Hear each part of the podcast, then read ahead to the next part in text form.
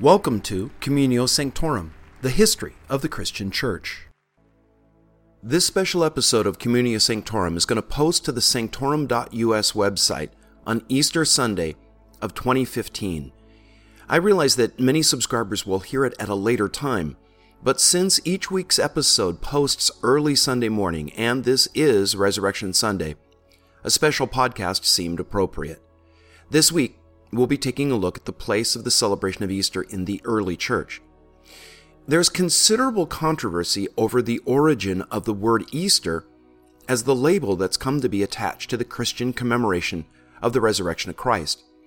It's best to see the word coming from the Germanic languages and the Teutonic goddess of spring, Eastre.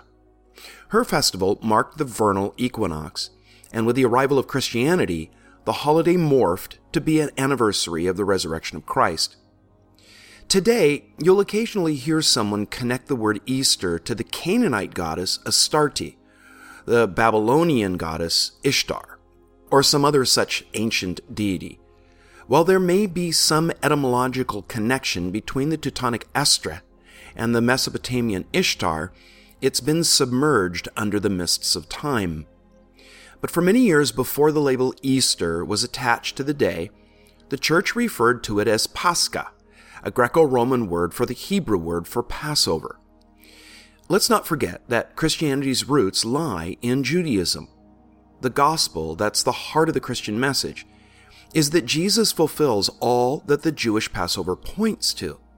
Just as the blood of the first Passover lambs delivered the Jews from bondage in Egypt, the blood of Christ, the Passover Lamb of God, delivers believers from bondage to sin and death. And in the first decades of the church, most Christians were Jews. Their Easter was really a Christian Passover, and they referred to it as such. Then, as time passed and more Gentiles became Christians, the distinctly Jewish flavors of the church's worship and calendar began to dim and alter.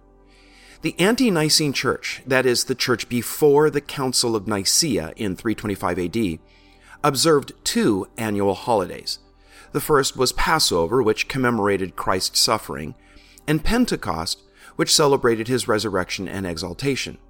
Pentecost began with Resurrection Sunday and ended with the festival of Pentecost 50 days later. Even though these were reckoned as two different days, that is, Passover and Easter, by reason of their closeness in date, they were a continuous celebration, combining great sorrow with even greater joy.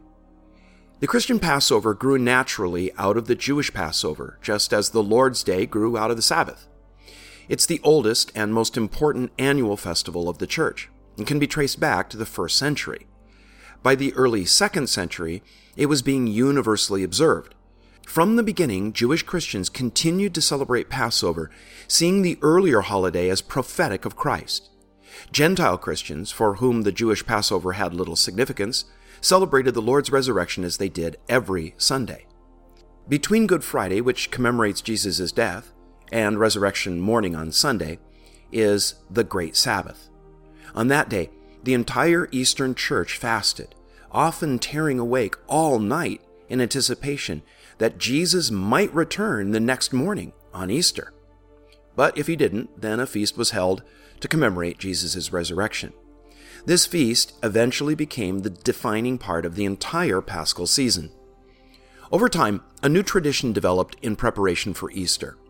The day was preceded by a season of penitence and fasting, culminating in Passion or Holy Week. The fasting varied in length from one day to 40 hours to six weeks.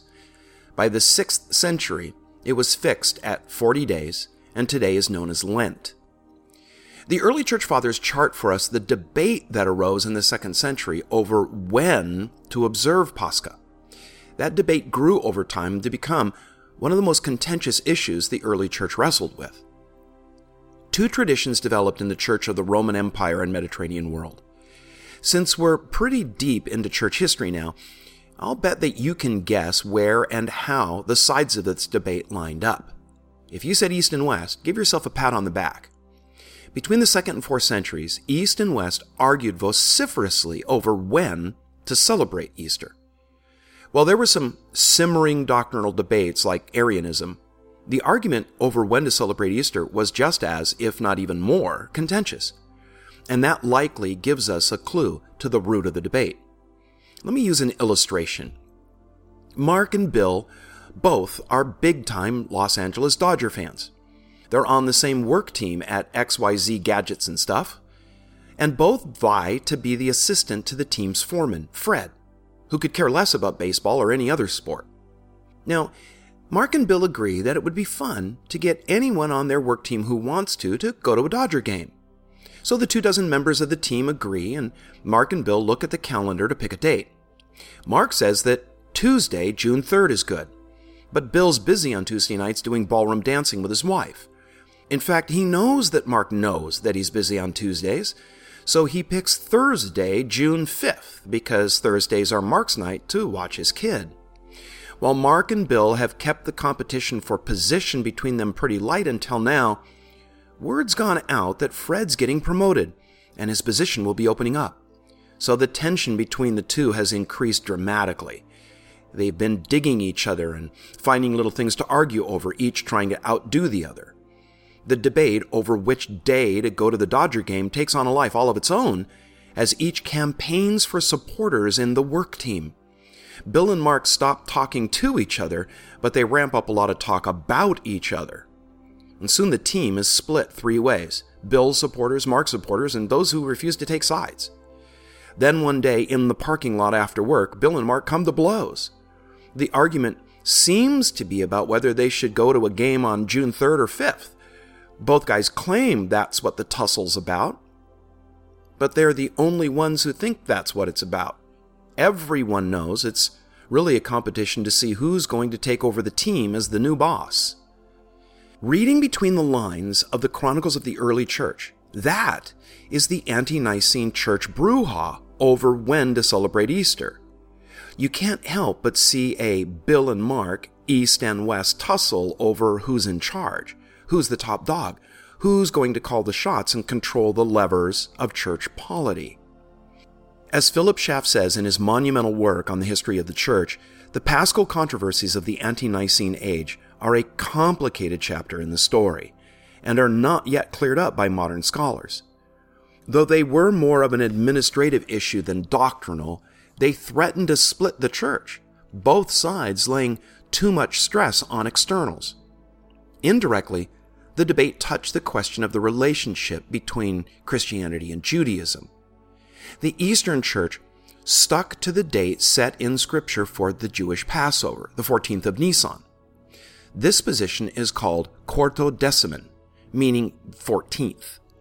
The Eastern Church commemorated both the death and resurrection of Jesus on Passover, regardless of what day of the week it was. The Western Church located the general time around the 14th of Nisan, but set the nearest Friday as the day that Christ died, with the following Sunday as the day that he rose. So while the Eastern Church locked in the same day every year, the 14th of Nisan, the Western Church made it the same day of the week every year. Thus, a rather shocking spectacle followed when, in the regions where East and West met, well, there were churches that overlapped their observance of first the death and then the resurrection of Christ. Some Christians mourned his passion and death, while others were joyously celebrating his rising. It's not difficult to see why tension rose between different communities of faith. Earnest efforts were made to harmonize the opposing factions about the fundamental facts of the gospel and the sacred season of the church year. The crucial issue was whether the Jewish Passover, whether it was a Friday or not, or the Christian Easter Sunday, should control the time of the festival. The Eastern practice adhered to historical precedent and had the advantage of an immovable Easter without being Judaizing in anything but the observance of a fixed day of the month. The Western custom represented independence from a Jewish calendar. Another way to look at it is that in the Eastern tradition, chief stress was laid on the Lord's death but in the Western tradition, it was on his resurrection. The solution to the dilemma came by merging the two into one. Easter is still connected to the Jewish Passover as to its general season, but it's fixed to a Sunday. This rule was set at the Council of Nicaea in 325. So here's how the date of Easter is calculated. Easter is always celebrated on the first Sunday after the first full moon succeeding the vernal equinox, and always after the Jewish Passover. If the full moon occurs on a Sunday, Easter Day is the Sunday after. By this arrangement, Easter may take place as early as March 22nd or as late as April 25th. Okay, that's the technical stuff. Now I put on my pastor hat and honor the day for what it commemorates. So, a warning to those who are offended by overtly religious content. The rest of this episode is unapologetic gospel proclamation. Were it not for the resurrection, the history of planet Earth would be radically different. When Jesus died on that Roman cross, it looked to everyone that his campaign was over. He'd run his course and now it was done, finished. Even his closest companions had bailed on him, that is, all but John, who also eventually left the scene and returned to hang out with Jesus' dejected disciples. Jesus' body was removed by the execution detail, handed over to a couple of covert supporters who wrapped him in a linen shroud, shoved in some burial ointments and herbs, and placed him in a newly hewn tomb in a nearby garden. These two men were in a hurry because the sun was about to set, signaling the start of the Sabbath when work such as they were doing was strictly forbidden. Watching from a distance was a little group of women who'd been wondering what would become of Jesus' body. They watched the way the two men fumbled the burial task. It was obvious they were unaware of the proper routine, which the women knew well because it was something they'd done many times. They followed as the two men carried the body to the tomb and watched as they set it inside, then rolled the big stone across the entrance. And just as they did, the sun set, starting the Sabbath. The women vowed they'd return at the first opportunity to do a proper job of the burial. That's why they came so early Sunday morning. And as they made their way, they wondered aloud who'd moved the stone for them. Sealing the tomb had been an easy task because a slight decline allowed the stone to roll easily. But pushing it up an incline would be a different matter, too much for the women without help. When they arrived, they realized they'd not need help with the stone. It was already lying on the ground in front of the tomb, as if knocked over by a mighty hand. They looked in to see two radiant figures sitting upright at each end of the bench where Jesus' body had lain. Between them was an empty linen shroud made stiff by the dried burial ointments. One of the angels, for surely that's what they were, said to the women that Jesus had risen from the dead just as he said he would, and they were to go to the disciples to tell them. They did, and as the day wore on, Jesus himself appeared to several people and groups.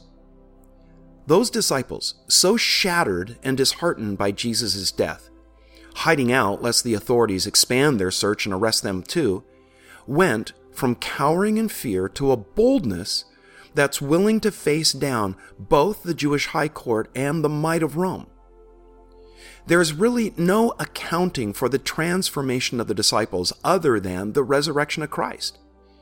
And while they literally saw and felt him after the resurrection, many millions since then, while not having that privilege, still know the reality and power of the resurrection by virtue of the transformation that's taken place in them by faith in Christ. But please understand, not just faith, not the mental mechanics of believing just any old thing. According to the gospel, faith doesn't save us, Jesus saves us. Faith is just how the salvation he won flows to us. That's how it accrues to our account. Salvation is a gift that God gives. The hand that receives it is faith. Contrary to much popular thought, what the Bible means by faith is not a blind leap in the dark. Now, that may describe some people's religious faith, their spiritual posture, but it's not biblical faith. Real faith is a reasonable response to the evidence. You see, Christianity is rooted in history. It's not merely the sage musings of some holy men. It's not just a system of ethics, a be nice and recycle philosophy. The Christian faith stands or falls on historical events. There was a real man named Jesus of Nazareth who lived, died, and rose again. That he rose from the dead means that we have to regard him as different from all other people and assess his words and works with the utmost consideration. I'm doing this podcast, a history podcast, because I'm absolutely convinced, utterly sure, that Christianity is rooted in real historical events. I'm a Christian not in spite of the evidence, as scoffers would contend, but because of the evidence. So let me end with this. Applying the rules for how we know if something really happened in the past, a fair observer has to come to the conclusion that Jesus rose from the dead. To categorically deny the resurrection from a presupposition that the dead can't rise is to make a claim to omniscience. So the skeptic becomes the very thing that he denies an all knowing deity. Now, please understand that I don't mean to offend by saying that. I only seek to reason with those who've categorically rejected the gospel because of its supernatural elements. To any skeptics or scoffers who've hung through this far, I want to commend you for doing so. I respect you and your opinion. I really do. I'm thankful that we live in a time and a place where we can openly share different views and do so in a polite way without running to name calling and polemics. I've been challenged by skeptics at many times and from many angles. I'm thankful for these as they've served to sharpen my thoughts and focus my motives. Too often we err and do what we saw earlier in this podcast. We talk about each other rather than to one another. Ideas tend to look a lot different when we're dealing with them through a person rather than in a book or a magazine or when framed by someone in our own tribe. So, may you have a blessed Resurrection Sunday. Sing like never